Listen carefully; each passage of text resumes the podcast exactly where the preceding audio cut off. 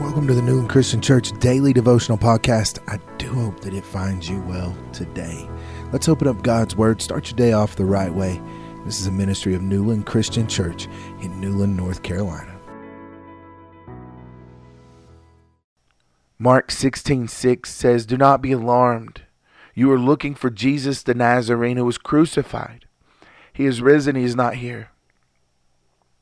See, people have all sorts of theories about the empty tomb of Jesus, but under, under careful scrutiny, the one that makes the most sense is this Jesus literally rose from the dead. What else but a first hand encounter with the risen Christ can account for the incredible change in the behavior of his followers? I mean, while many people argue that the disciples' story of the resurrection was a hoax, it seems hard to believe the shattered and scattered group of disillusioned men somehow concocted an elaborate conspiracy, then emerged from hiding with fearless confidence that never wavered, not even in the face of death. How about this explanation? The disciples were radically changed because Jesus is alive. The tomb was empty because Jesus is alive, and right now Jesus is sitting at the right hand of the Father. Mark 16, 19. He's preparing a place for us to live with him forever. John 14, 2. So, what can you do to remind yourself that Jesus isn't just a historical figure? He's not just a figure from the past, but a living Savior in the present.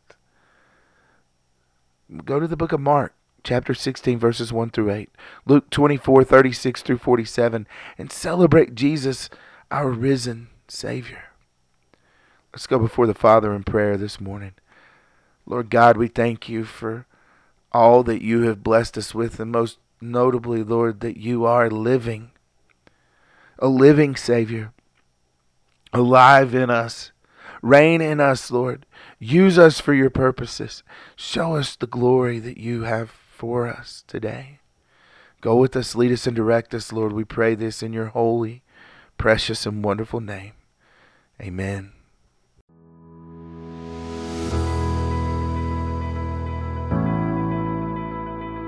The Newland Christian Church Daily Devotional is a ministry of Newland Christian Church in Newland, North Carolina. And if you want more information about the church, go to newlandchristianchurch.com or you can follow us on Facebook by going to facebook.com slash Newland Christian Church. Thanks again for joining us. Hope you have a blessed day in the Lord.